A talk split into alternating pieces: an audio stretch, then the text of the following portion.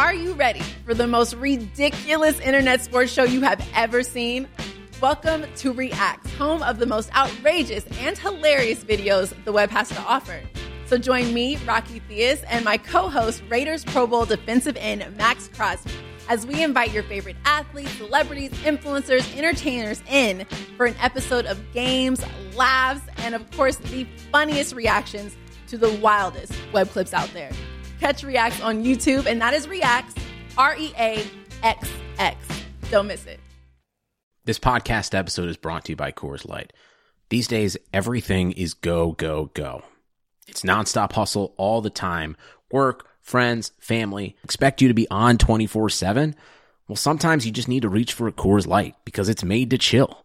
Coors Light is cold lagered, cold filtered, and cold packaged. It's as crisp and refreshing as the Colorado Rockies. It is literally made to chill. Coors Light is the one I choose when I need to unwind. So when you want to hit reset, reach for the beer that's made to chill. Get Coors Light in the new look delivered straight to your door with Drizly or Instacart. Celebrate responsibly. Coors Brewing Company, Golden, Colorado. The Hockey PDOcast is brought to you by Get Down BP, which brings people together with the goal of getting blood pressure down in a fun and interactive way. Regressing to the mean since 2015, it's the Hockey PDOcast with your host, Dmitry Filipovich.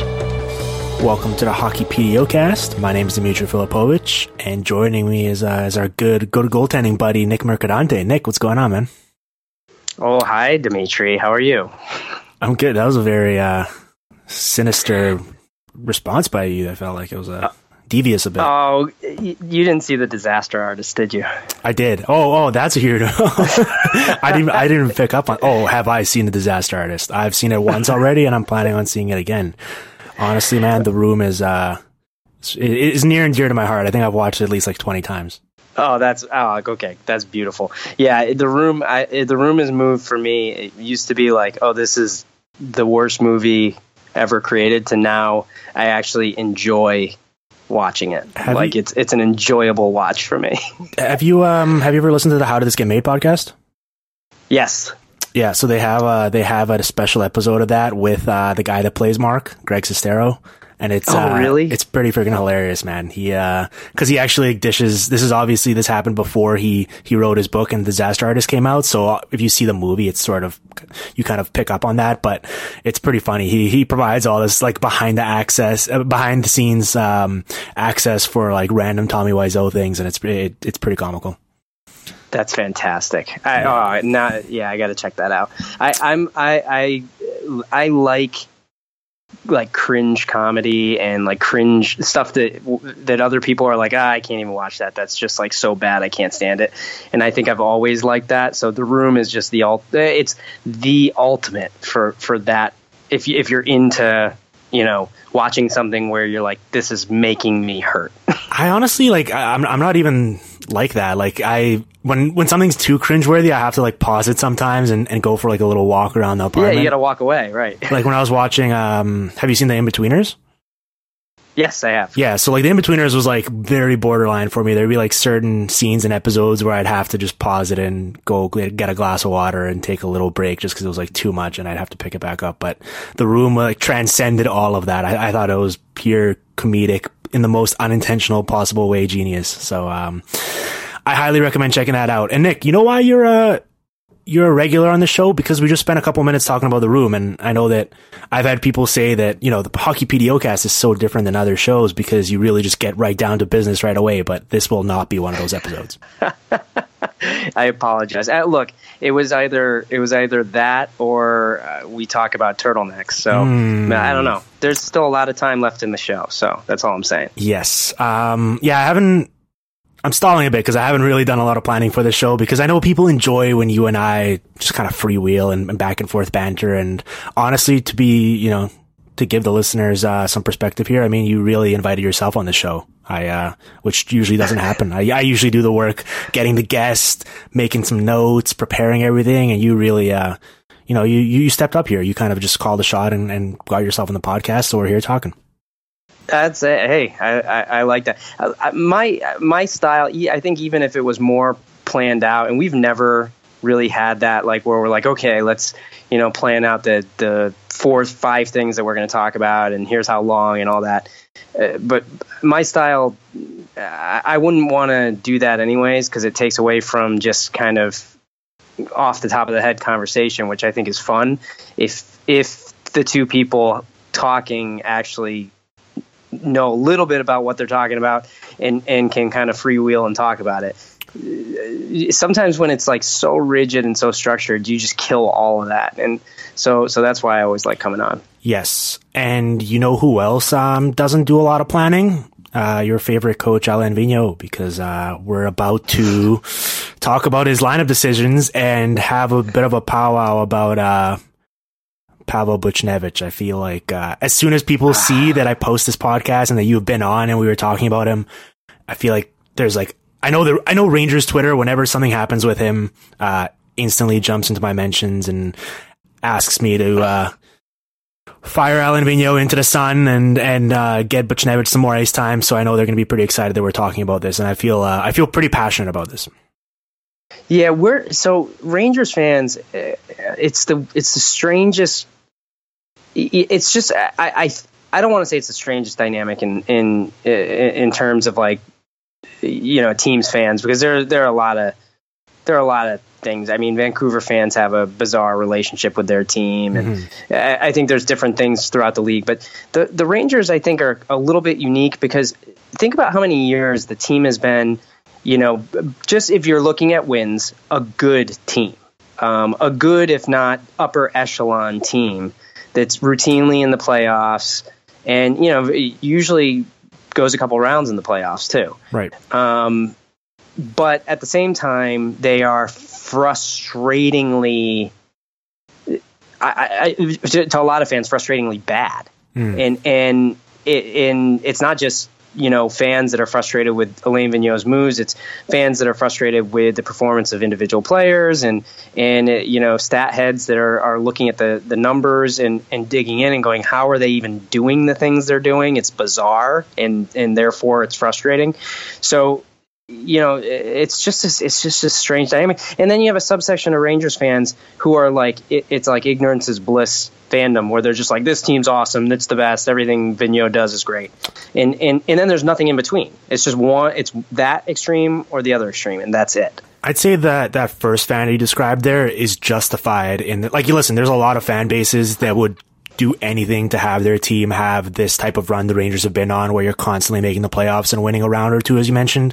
But you have to factor in the fact that throughout this run, they've had one of the all-time greats at the most important position in the game, and it's very hard to make the argument that they've optimized that. And you know, when he's gone, um, and I, but by that I mean stops playing for the Rangers, not dead. Um, uh, he, uh, you know, you're gonna really look back at this because there is gonna be a bit of a down period, I'm sure, and you're gonna sort of, if you didn't weren't appreciating this run they were on and what Lundqvist meant to the franchise, you will when that happens. So it's tough. I mean, just looking at it from the outside, I definitely feel like they've squandered some really, um, you know, potentially promising years here, and Yep. You, the, thing I, I will say is, you know, I'm sure there are the crazies out there, but I feel like this Buchnevich thing unites Rangers fans quite a bit. Like generally speaking, Twitter is a very divisive place, and you're always, you know, if you if you have a big enough following or you have a tweet that gets retweeted enough, there's gonna be random stragglers to jump in into your timeline and say outrageous stuff, and you're you're gonna be like, is this an actual person or is this a bot? Like, how can someone have this opinion? But with this Buchnevich stuff, like every time I tweet about it, it's just a hundred percent uniform opinion. It's like, yes, we agree. Please play him more. Like I haven't had a single Yeah. Rangers fan jump into my mentions and argue otherwise, which is crazy. Yeah, there. I, I think last year there there were people, and I don't think I don't think it was totally unreasonable. There were people that were saying, "Ah, he's too young. He needs time. You know, don't throw him into the fire." Blah blah blah. I certainly was not one of those people. I was like, let's get him out there with other players that can contribute offensively because he's got skill, mm-hmm. and his skill will shine through, and he'll catch up to the speed or whatever the the silly argument was that you know from him coming from the KHL. But but at the very least, if you don't want to give him a kind of a starring top six role, give him time on the third line with maybe a Kevin Hayes or somebody like that that that, that can get him the puck, and and then give him power play time. And those things just didn't really happen. So he had to make his own offense a lot when he did get his chances, and he was in and out of the lineup. He was in and out on different it was like musical chairs as far as as, as the teammates he's with, and everybody uh, everybody with half a brain and everybody with half an eye on hockey knows at this point or, or has to know that the teammates you play with that matters a lot and and you know i think furthermore you know getting some semblance of consistency where you know where you're going to be in the lineup and you know who you're going to play with uh, you get the whole you know that that that word nobody likes to say but that we all know is part of the game which is chemistry mm-hmm and and none of that happened for him last year. So this year was like he was coming in totally fresh again, and he came in on fire every time he every time you put him on the ice. He does something dynamic, yet he wasn't getting the ice time, and he was being either healthy scratched uh, or, or, buried on the fourth line and getting eight minutes and, and you know not seeing the ice in, in situations where you'd think you would want an offensive um, you know a dynamic offensive player to be out there. And that's just kind of continued in ebbs and flows all year. It's like so he'll get the ice time you know on the first line for maybe a game or two and he kind of gets hot and then Vigneault uh, talks about him in the press and how, how great he's doing and everything else. And then all of a sudden two or three games later he's buried again or he's or as of recently he's just flat out scratched so uh, it all just it all comes back to that I, I, truly believe this, and I've said it before on your podcast. I've said it every place else. Alain Vigneault makes the most bizarre, random personnel decisions of any coach I think I've ever seen. Um, at least in the current crop of co- regu- coaching regulars in the NHL, he he just doesn't he doesn't stick to his guns with anything that makes sense. He sticks to his guns with like Dan Girardi, and now Nick Holden. Those are the guys he sticks to his guns, and he and he they go out there no matter what. Yeah, I'd stuff, I, it's just. Uh, I would add um, he makes the cra- the most inexplicable decisions for a coach that has actually shown that he's not an idiot. Right? right? Because we have we've had coaches who make who do ridiculous things in their lineups, but then you have no reason to believe that you know there's a method to the madness. For him, it's like he he's shown over the years in Vancouver and in New York that he's at least like an average coach, even if you, you know, really don't like him. But then he does stuff like this and it's just like, it's, it's head scratching. And with the Buchnevich thing, I mean, he's 11th in, uh, in five on five ice time per game for Rangers forwards. So he's basically being used as a fourth liner. And that's, right. that's between, like just ahead of him is David Desharnais and behind him is Boo Nieves, which is, you know, tells you everything you need to know. And the weird thing mm-hmm. for me is like when you watch Buchnevich play, like especially on the power play, there's such magic between him and Mika Zibanejad, and it makes sense based on what you're mm-hmm. talking about with the chemistry, especially in terms of the skill sets meshing, where Buchnevich is a natural playmaker and Zibanejad's shot is very, very impressive. And I'm, I'm just surprised that they're not just riding that combination as their top two guys all the time. I mean, I'm looking at their numbers together this year, five on five, and they've been very good. They're like a nearly 55% uh, shot share team with those two guys on the ice. And regardless of their usage or if they're getting sheltered, like that's very good. And that's something the Rangers could use more of. Right, and and that's something that's rare in recent history for the Rangers is to is to take that shot share and really control it. The only guy who's been, been able to do that consistently with any set of teammates has been Zuccarello over the past, you know, call it four years, whatever you want to call it. Um, everybody else on the team and this may be a function of their systems where they have this kind of counter-attacking style um, or rope a dope style that relies on Lundqvist to make the saves, and then they, they kind of get the wingers out high and pop, and pop the wingers out and, and, and let them run. Whatever the whatever the case may be, there has been one player on the team that no matter what has been able to kind of control the shot share, and that's been Zuccarello. And now you've got another guy where when you get him on the ice with somebody good, like you pointed out, Zibanejad, suddenly they're they're getting that good shot share as well. Why not eh, either put the, that those guys in triplicate out there together, or put two of the three out there consistently together.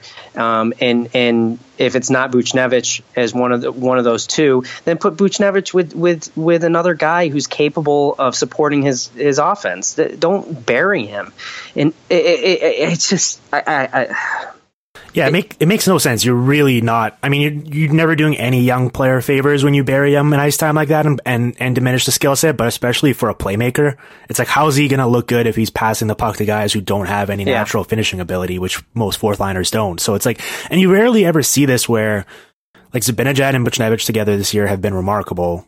And then both guys without each other have completely fallen off the map. So it's not like it's it's like you know one guy's doing great regardless, and then you put them together and all of a sudden they take off. It's like you have these two guys who aren't really doing much by themselves, but you put them together and they're great, and it matches the eye test. And for whatever reason, you they've Yeah, spent they as mu- points. and they, as, for as Yeah. many, for some reason as they spent as much time this season apart as they have together, which is just mind blowing to me. Yeah, go simple. Go simple. They put up points. They Yes. put up points. If you don't, if you want to ignore everything else, if we want to throw all that we, you know, as far as we've gotten in, in statistical evidence, throw it all out the window. They put up points when they're on the ice together. Why would you not want to preserve that? And and and to your point, when you've got a young player who's got creativity and can use it at this level, give them a chance to flourish. Y- uh, You know, Alain Vigneault, he did this with with Hayes, and now what's happened to Hayes, in my opinion, is Hayes has turned into. He used to be a multi-dimensional, multifaceted offensive player. Now he's become very kind of one-dimensional and boorish mm-hmm. offensively. He's doing a lot of just simple, like dump and chase, kind of work in the corner type stuff and now his his uh, if you just look at him just based on his points per 60 even strength or just his just overall points he's turning into like a 30 point a season guy which is not what he was um you know, not not the trajectory that that I think everybody expected him to be on, and and I wonder if that's just a function of that he now is like, okay, well, this is my role, so this is who I'm going to be, this is who I'm asked to be, and this is who I'll be. Um, you know, you kind of take the the take the wind out of his sails, and Yeah. and I worry that the same thing's going to happen with Buchnevich. Um, Well, I'd argue You know- similarly, you and I, when when we're podcasting together, we just put up points. If you want to keep it simple, we're just we're just putting up points right now. Um, yeah, the the thing with Buchnevich and the main takeaway here for me is like, it's I don't know if this is a sort of a lazy um thing to say just because he is Russian, but if this results in him going back to the KHL during his prime years, I will be very very upset. Um, yeah, no, I, I won't be a Rangers fan anymore. like it was like Uh, it, it was just- legitimately just- as a hockey fan, not even like I'm not a Rangers fan. As a hockey fan, this guy is such a such an immense talent, and I Yeah. you know the NHL is the best league in the world, or at least it's positioned that way, and and it, it is, and that me kind of means that you're going to have the best players playing at the peak of their powers, and I want to see Buchnevich play and do his thing. And uh, if we get deprived of that because Alain Vigneault doesn't trust him enough to play him more than David Desharnais, I um, I will take that personally. Yeah, it, I, I like to use the and and I've seen it a lot on Twitter. Um, you know, use the the compare and contrast with uh, Kucherov. So I've seen about a million times over a comparison of the two players through their uh, based on points per sixty. Uh, even strength through their first, I think it's 60 games or 55 games or whatever it is. Whatever the sample is, they are like neck and neck, right? And then and then through the start of this season, um, Buchnevich basically picked up his his points for 60 almost the same at the same rate that Kucherov started to pick up his. So if you look at those guys as kind of on a comparable um, trajectory, you you you could be talking about what small sample size be damned. You could be talking about a guy who could end up being at the top of the league in points, um, and you're he's 11th in ice time at this point in his career. Whereas in Tam- in Tampa Bay, they recognized what Kucherov could be early, and they put him with other talented players, and now and now look at him. Yeah, So and obviously it's not. Uh, you know, I, I I know you yourself. You're kind of that's like the you know optimist uh, Rangers fan in you, and and you wouldn't believe Look. that you wouldn't expect that trajectory. But I mean, there is a middle ground where he can still be a super useful player, even if he never Of takes that step of that course. Kucherov just did. Yeah, of course. And, and look, Tampa is they're they're, they're basically like the Harlem Globetrotters right now in, in terms Right. of offense. So you could almost put them on any line, and there's going to be another guy who can support the offense playing with him. But the the the point is. With the personnel you have, use the weapons you've got, use the creativity that this guy has, and, and make the most of it. Um, there's uh, kind of a proven path for that with Zibanejad, with Zibanejad or p- potentially with Zuccarello, or or find another combination that works. Not just well, we'll play him a little bit here, we'll run him out on the first line, then we'll skip him for the, the rest of the period, and you know, and we you you won't see him in the third period or overtime. Yeah. Um, the the not seeing him in overtime thing is inexcusable. That you wouldn't want a guy like that out on three on three.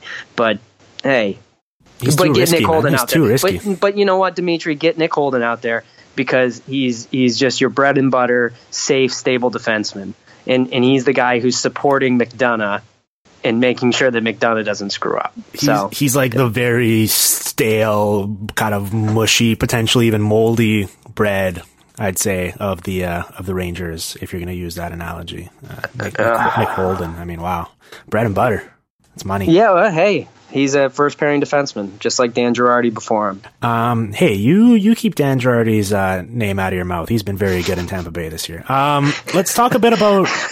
We have you on. It's 20 minutes in. We haven't even talked about goalies yet, and uh, let's talk a bit about Henrik Lundqvist, who Yeah, has really bounced back to form this season. I mean, my goodness, uh, you know, 924 save percentage this year. Everything looks legit. He looks great. Um, Yep. What uh, imagine what would imagine what that would be if he didn't spend the first ten games of the season just like way way below uh, NHL average performance. Yeah, yeah, it's true. Um, ever since then, he's been absolutely insanely good. And uh, I don't know, what have you uh, what have you seen from him? Do you think like like what are you chalking up? Are you chalking up last year to just kind of one random down season and injuries, or like how do you when you see two seasons like this back to back? How do you explain them beyond just uh, a shoulder shrug? Yeah, so so here's how I see it. I, I think that so he he's older now and he's not as fast and you can visually see it. And I think it took a while. And this uh, you know, I, I want to say that this is all me studying him uh, you know studying every single game. But I, I'll be honest I haven't studied every single game but I feel like I've watched him enough to to get the gist of of what he started to do. Um, he I- I think that last year he wasn't ready to make adjustments to his game. And age was age and fatigue and uh, let's face it, the guy's been playing for more than a decade in the playoffs every single year, playing, you know, international hockey, everything else, playing a ton of hockey, more than any other goalie um, at at his level by by a by a lot. And um, I think you, coupled with age, it just caught up with him last year. He probably got fatigued, and, and he and he just wasn't ready to make adjustments to his game. He was doing his, the same things he always does, which is stand on his goal line and rely on his better than everybody else in the world reaction time and eyesight to to to do what he does. And I think he started to get burnt by it. I think that this year he started out the same way, and you could see it.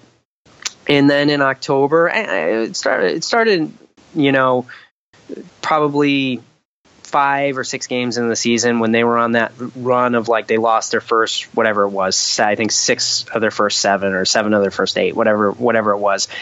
Right towards the end of that all of a sudden um, he started getting really aggressive like hyper aggressive which is not him at all.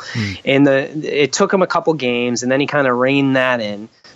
And then all of a sudden he he uh, he started to find a middle ground in terms of his depth coming out of the net in situations where he'd usually be backed up in uh, onto his crease and and doing what he always does. And now he's I, I think he's hit a comfort zone with an adjustment to his style, which is to be more of a blocking goaltender, somebody who gets out and doesn't always rely on his reaction speed and eyesight, but sometimes just relies on having good good angles being at a proper depth so that the puck will hit you if you you know if by chance you can't react and make that save. And that change coupled with the fact that yeah he's older but he's still henrik lundqvist has gotten him back into form. And I, I would I would tell anybody who's watching, especially watch him when he's on the penalty kill um, this year. He has been much much more aggressive than he used to be. He used to back in further than normal on the penalty kill, so he could get better kind of better eyesight of, of what's going on and and look around the screens and do all that type of stuff. He actually pushes out now, which is something that a lot of goalies like use like um, you know as a comparable um, in terms of conservative play. Freddie Andersen is a conservative goalie, but when he gets on the penalty kill, he pushes out a little bit and tries to, you know, get behind screens and poke his eyes around him and be a blocking goalie because he mm-hmm. knows he's not good enough to stay back and react late, right? Right. So so Lundqvist is starting to do that sort of stuff, which is an adjustment, and and I think it's just old habits die hard for for an, a superstar, world class, elite goalie. He finally said, you know what? Okay, I'm going to do this stuff, and now it's paying off.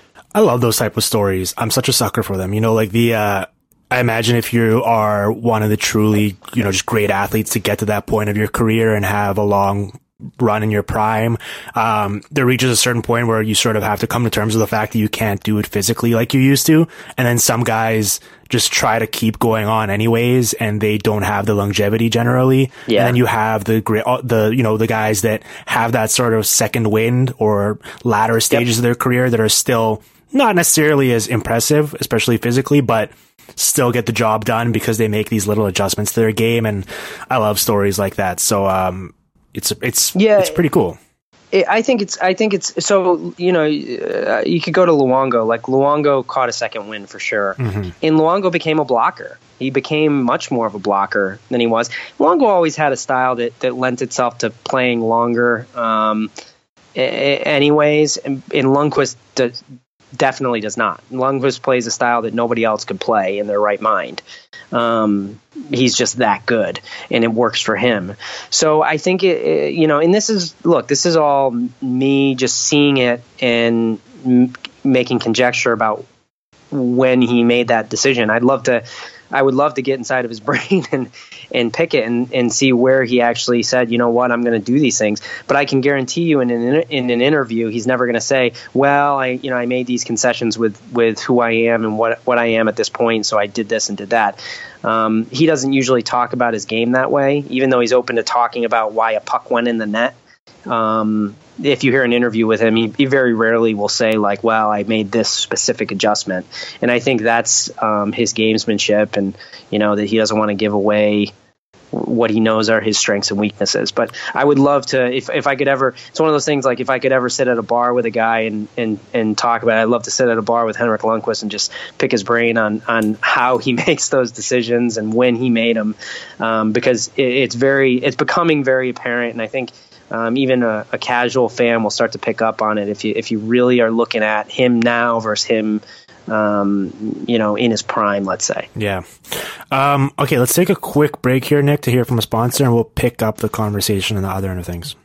Anyone can develop high blood pressure. In fact, 7.5 million Canadians live with hypertension every day. The mission of Get Down BP is to bring everyone together with the goal of getting blood pressure down in a fun and interactive way. So join the community at getdownbp.ca to learn more because getting blood pressure down has never felt so good. A community based initiative fueled by one of Canada's leading pharmaceutical research based companies in collaboration with Hypertension Canada. SeatGeek has been with the PDOcast since the very beginning, which is awesome because they're a legitimately fantastic ticket service that I feel very comfortable speaking on since I actually use them myself all the time whenever I'm leaving my hockey bunker at home to uh, either go watch a game in person or see a concert or whatever else. The only issue is that I've talked about them so much by now on here that I honestly don't know what else there is to say. If you've been listening to the show for any time now, you should know the drill. And if you're somehow still not convinced that you need to be using them, then honestly, what's wrong with you? Uh, you need to get with the times, make life easier for yourself. It's, you know, if you're one of those few people that's still using scalpers or Craigslist or any of those other websites to get your tickets, think of it this way. You're basically that old school coach that still thinks you need to be truculent and physical to win hockey games. You're using terms like jam unironically to describe your players. You're looking for grit instead of skill. Whereas myself and all the other SeatGeek users are over here rolling four lines and skating laps around you and using all the extra time and energy that we've freed up in our lives to just laugh and laugh and laugh. So here's the deal. You download the SeatGeek app, you enter the promo code PDO, and you'll get $20 off your first ticket purchase. Then you pick an event you want to go to, and in a matter of seconds, SeatGeek's going to find you the best seats at the best prices that are still available, and it presented for you in a neat color coded map for you to choose from. And when you pick your tickets and check out, you'll have a clear conscience knowing that what you paid for is exactly what you're going to get because everything's fully guaranteed. So really, there's no reason not to be using them. Just download the SeatGeek app, enter the promo code PDO, and you're set. Now let's get back to the show. Okay. Um. So enough about the Rangers and Lundqvist. Um. I was uh. You know, I was looking back at the goalies list we made at the start of the year. It was the first couple weeks of the season, I believe, and we did a, a top ten or so. I guess maybe I might have been top fifteen. I forget, but I remember we had a spirited discussion about uh Jonathan John Gibson was I feel like the biggest one, and you talked me into having him in my top ten, and I wanted to give you a little love here because uh, you're looking pretty smart on that call. He's been remarkable, and him and Ryan Miller have been uh, the only reason the Ducks are still in position to compete in the wild card picture in the Western Conference, despite the fact that it seems like every single one of their skaters has missed significant period of time. Yeah, yeah, it's you know it, it, I noticed this last year too in Vancouver. Ryan Miller, um, his game, he's another guy. His game lends itself to longevity. First of all, he's Gumby, like he just doesn't really get hurt. Um, you know, I mean, unless Milan Lucic runs him over.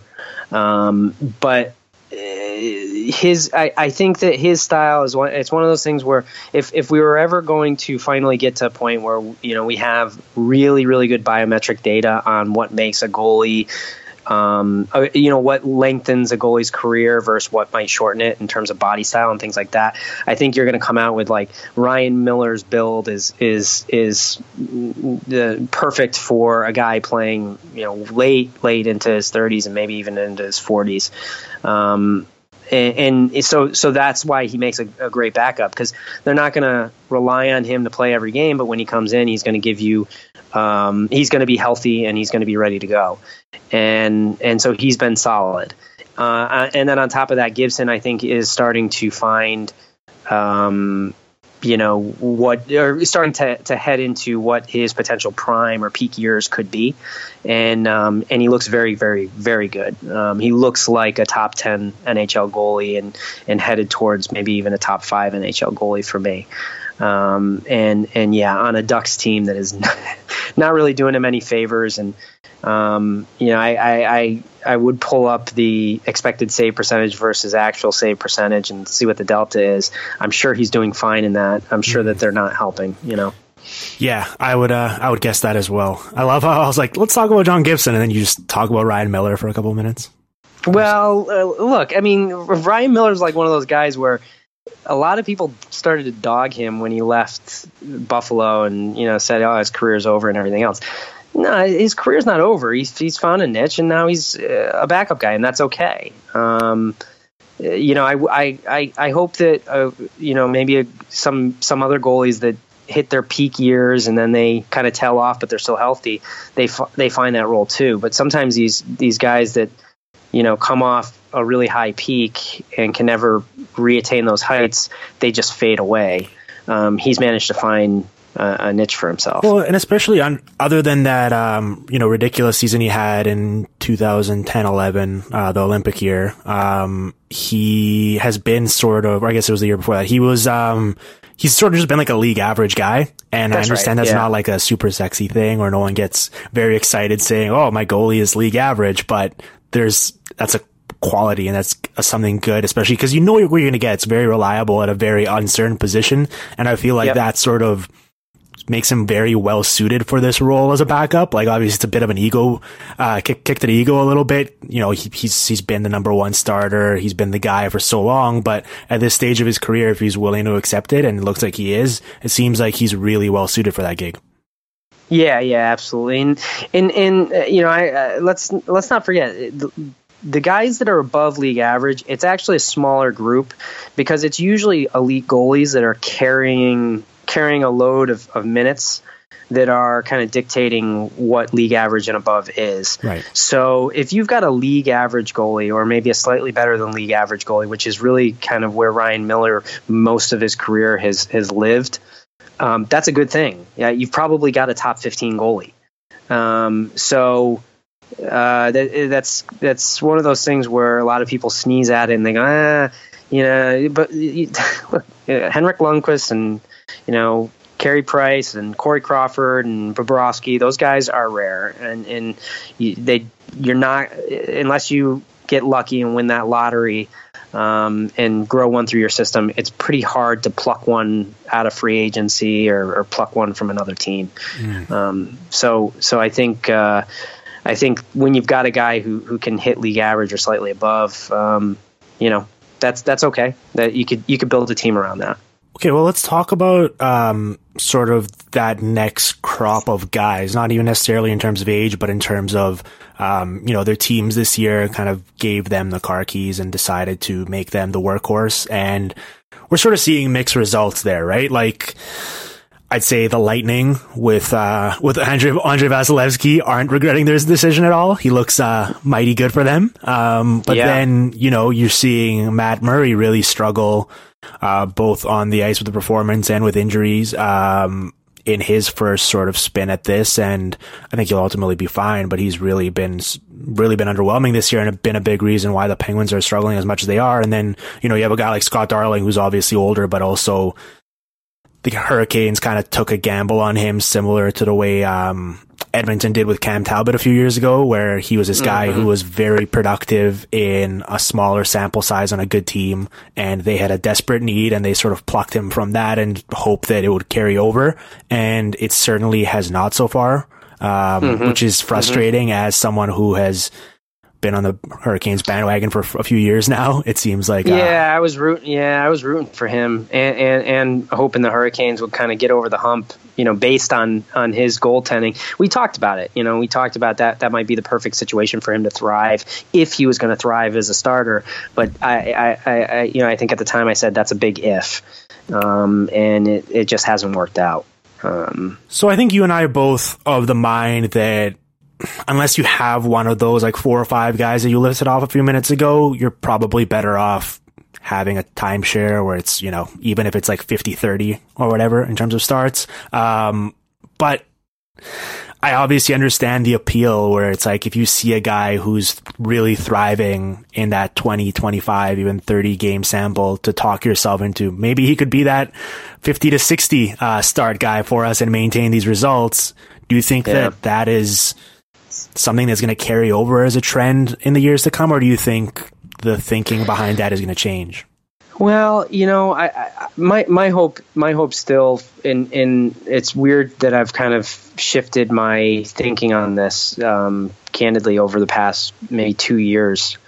Um, but my hope is that, that we're going to start treating goalies more like pitchers in baseball, where you give them regular rest. You figure out what that optimum rest is, and you figure out where their peak performance is most likely to, to live, whether it be with consistent starts or whether it be with more rest, um, you know, depending on whatever data is available, whether it's biometric data or statistical evidence and then you make your decision on the, the percentage of starts based based upon that, based upon your staff, so to speak, if we're doing comparable to pitchers. Um, I, I, you know, I, I, I've kind of come to this point where I, I used to say like, if you've got a workhorse, ride them. You know, just keep them playing because goalies want rhythm and they want to keep playing. And if you ask any goalie, they're going to say, I want every game because if you take me out and I don't play for a while, I'm going to get stale. Mm. I'm not so sure that that's the case anymore um, at the pro- professional level, at least. Um, I think that these guys keep themselves pretty prepared to play all the time, and I'm starting to kind of get a feeling that there is a more of a fatigue there's more of a risk for fatigue and injury impacting performance negatively than time not playing impacting performance negatively. Right. Um, if that makes any sense. So you know, is that something that that I or somebody needs to dig into more to prove it out? Yeah, absolutely. I'm just talking and saying it, but um, that's just that's just the sense that I'm getting uh, from what I'm seeing across the league, and and so that lends itself to you know you probably got to go with like at minimum the the 50-30 split and and maybe you're getting to a place where it's just a true timeshare and you're and you're splitting the goalies equally and maybe one goalie is playing in chunks you know um, you know five at a time and and because they get hot but then you're going to give them a break for a while too because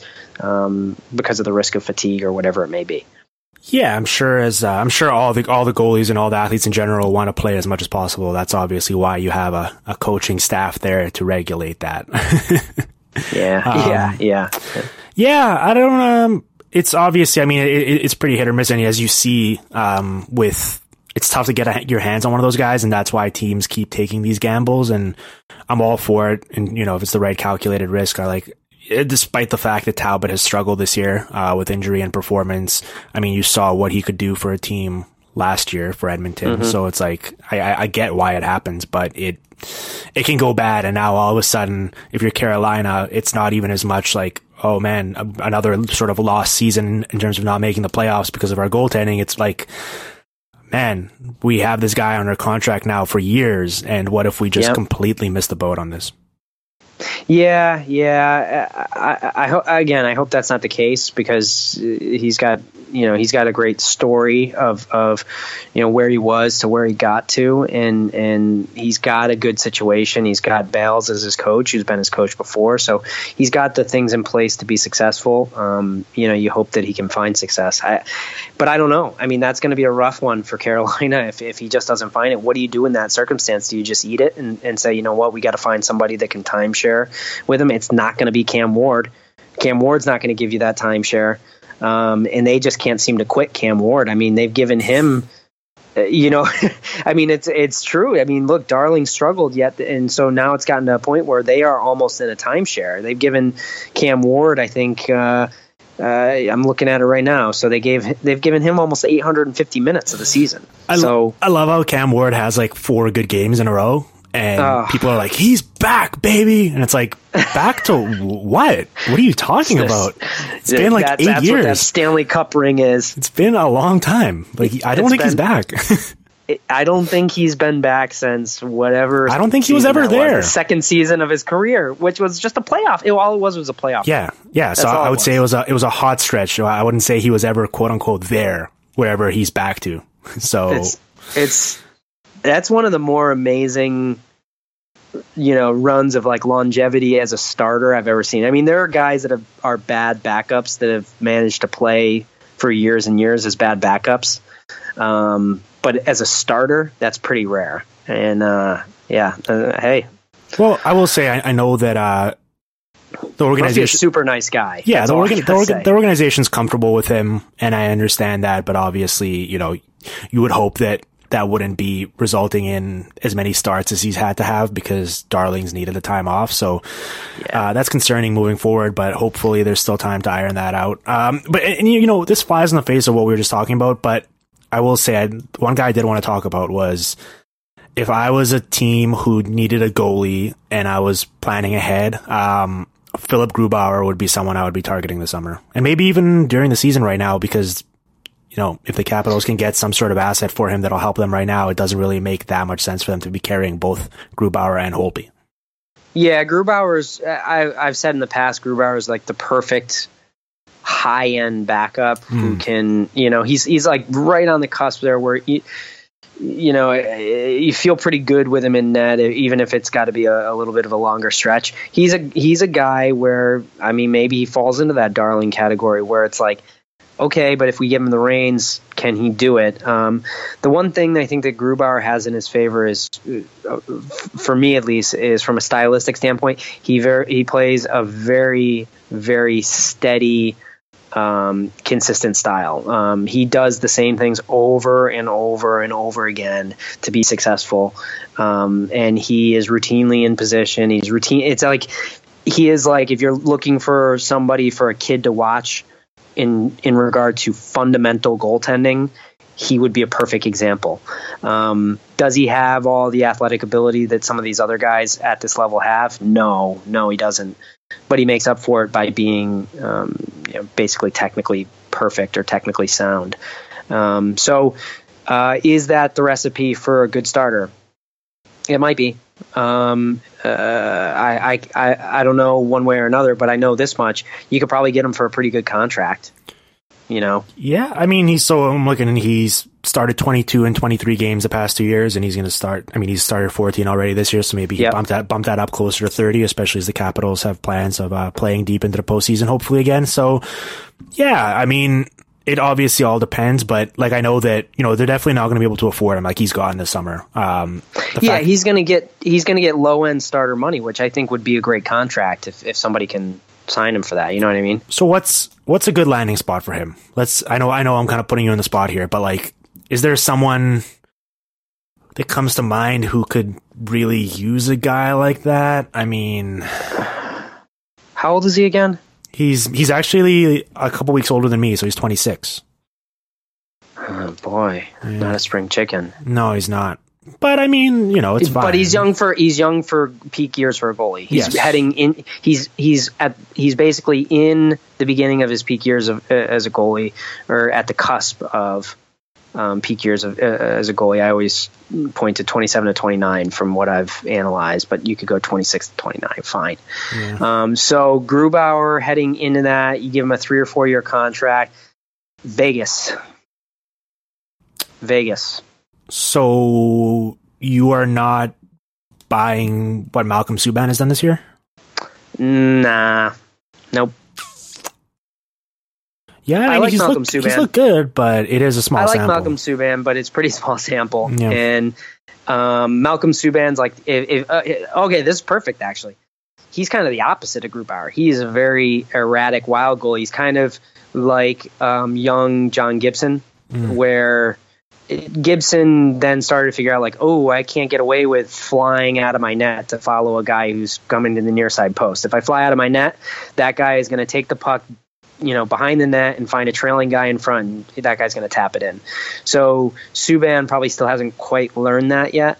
Um, will he? Yeah, maybe, but he might not too. There was a while there where, with Gibson where where you know they were kind of afraid to start him because he was erratic like that, um, and he had to figure it out. Um, so yeah, it, I, I don't know if I'm not buying Subban, but I'm not. I'm certainly not saying he is for certain my goaltender of the future. I would feel a lot better if I had a Grubauer. And there you go. That maybe that's a perfect timeshare. You get two guys that are on reasonable contracts, um, and and you're splitting them.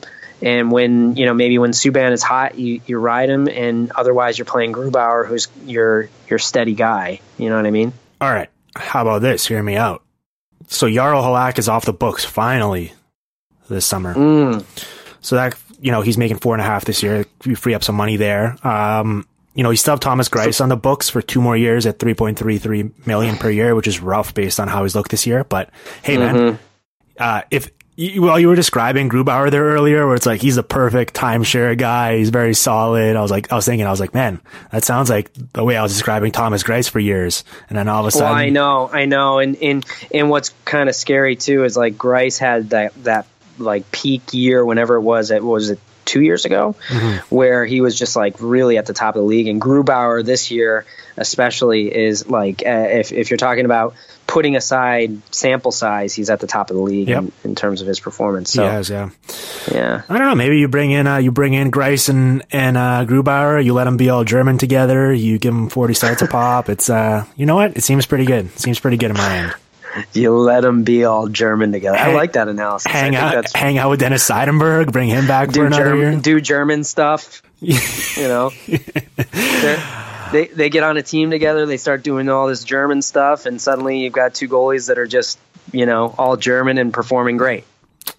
Yeah, that's yes. Okay. that's the extent of my analysis here. I'm. This is the reason why I bring board. you in to describe goalie play because otherwise it devolves into that, and that's Nah, something you'd hear nah, on TV. like. So that's not. Uh, I, I'm I'm in. I'm on board.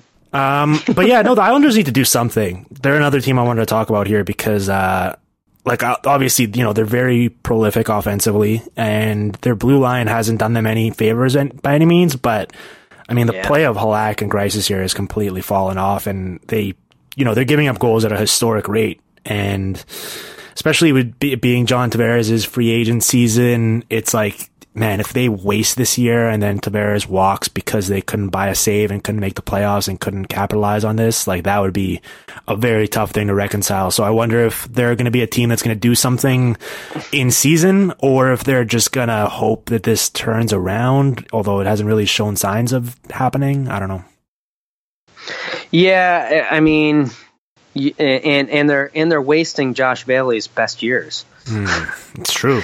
I I mean, I don't know what's going on there, but uh, is Josh Bailey eclipsed his last year? So I know last year he put up like 55 points or something. He had, so. a, he had a good year. I mean, that's all star Josh Bailey Yeah. too, first and foremost. But I mean, he yeah, is I, I also. apologize. it's like the best spot for a, a passer to be in, right? It's like Yeah, playing with John Tavares absolutely. and one of the best net front guys in the league in Anders Lee. It's like you're gonna stumble out of bed into 60 yeah. points.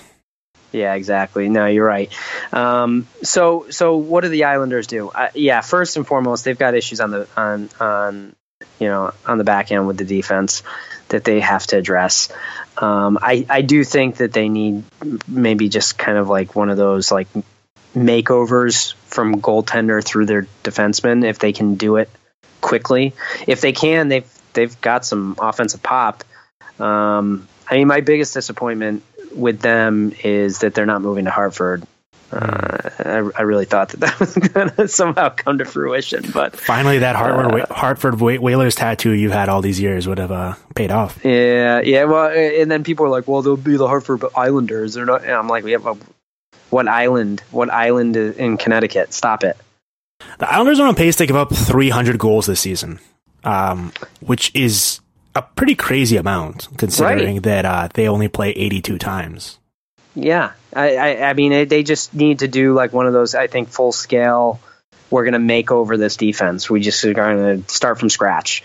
Um, how do you do that? I, you know, I don't know. It, I think it, it starts with midseason trades uh, and maybe um, taking some some lotto tickets, which is then you run the repercussion, uh, possible repercussion of uh, John Tavares going, "What are we doing here? Yeah. Um, and can I be a part of this right now?"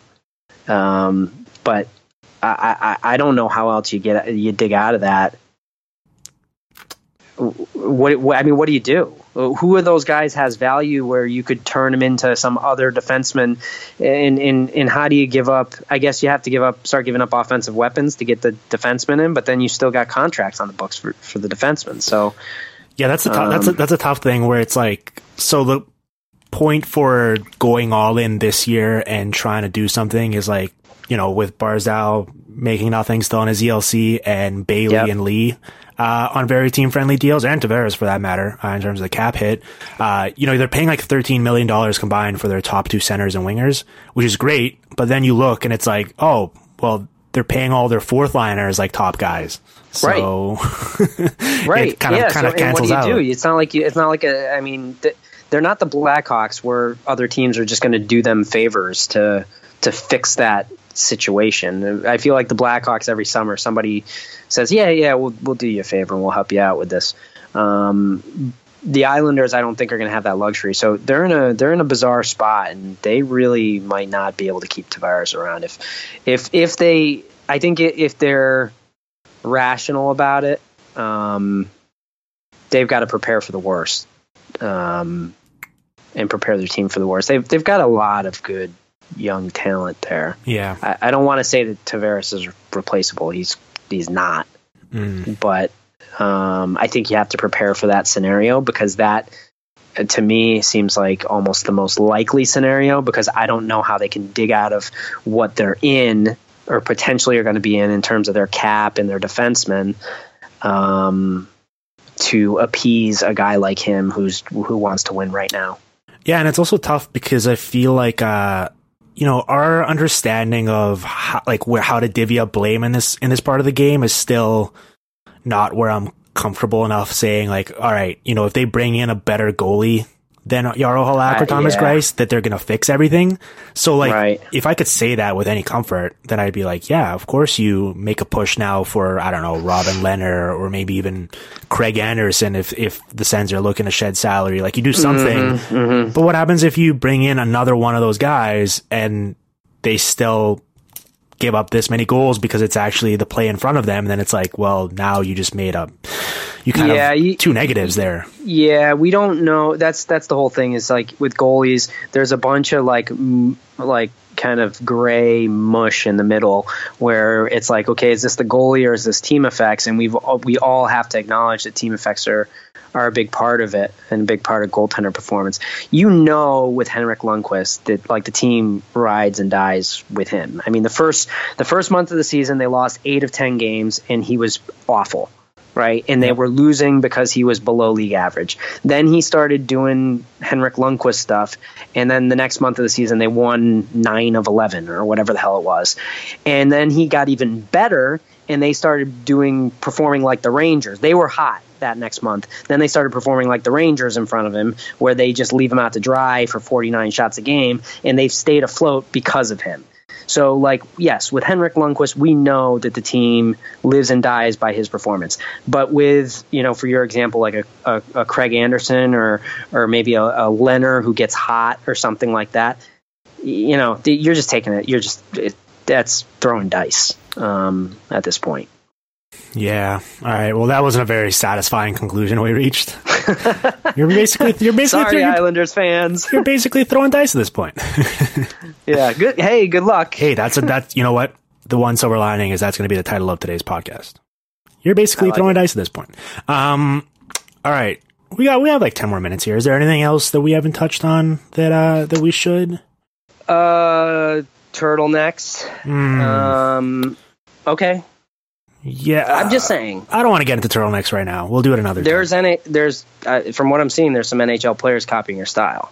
Yeah, yeah, we're gonna we're gonna need to flesh that out. We're gonna need to sit down and yeah. get some copyright issues going on and uh, and figure it out. I mean, maybe maybe I'll call you as my uh, as my lawyer to represent me in that case.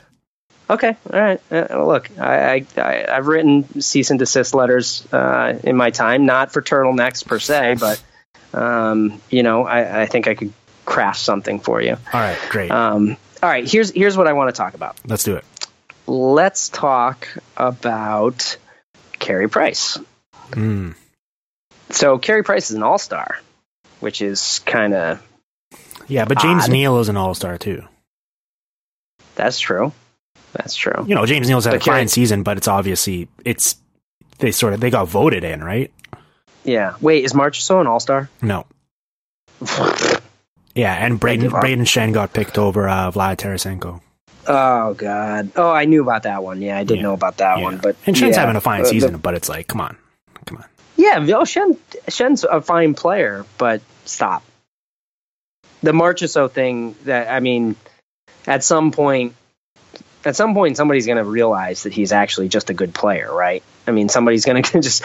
I, I feel like some we need some like everybody collectively needs to just go, okay, yes, he is a good player. Um, because I, I still feel like he's flying under the radar and he's up at the top of the league in, in points. But yeah, I think um, it's going to have to be like another year of this sort of production, and then next year we're gonna people are gonna that, fully buy in.